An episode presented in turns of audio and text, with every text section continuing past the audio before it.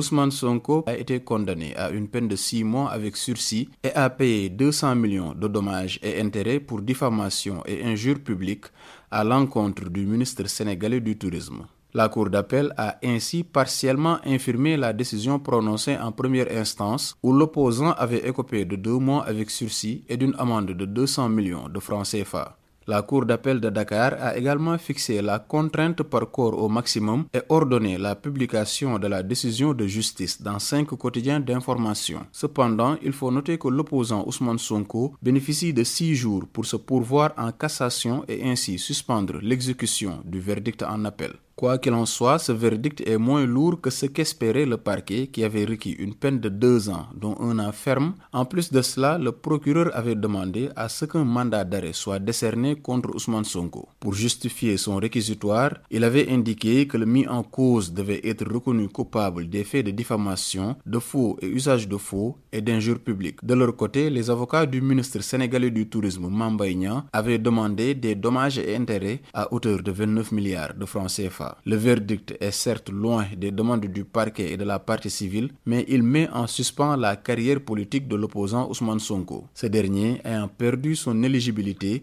pour 5 ans au sens des articles L29 et L30 du Code électoral sénégalais. Seul issu devant lui un pourvoi en cassation qui lui garantirait la suspension du présent verdict en attendant que la Cour suprême infirme ou confirme définitivement le jugement en appel. Seydina Bagay pour VOA Afrique, Dakar.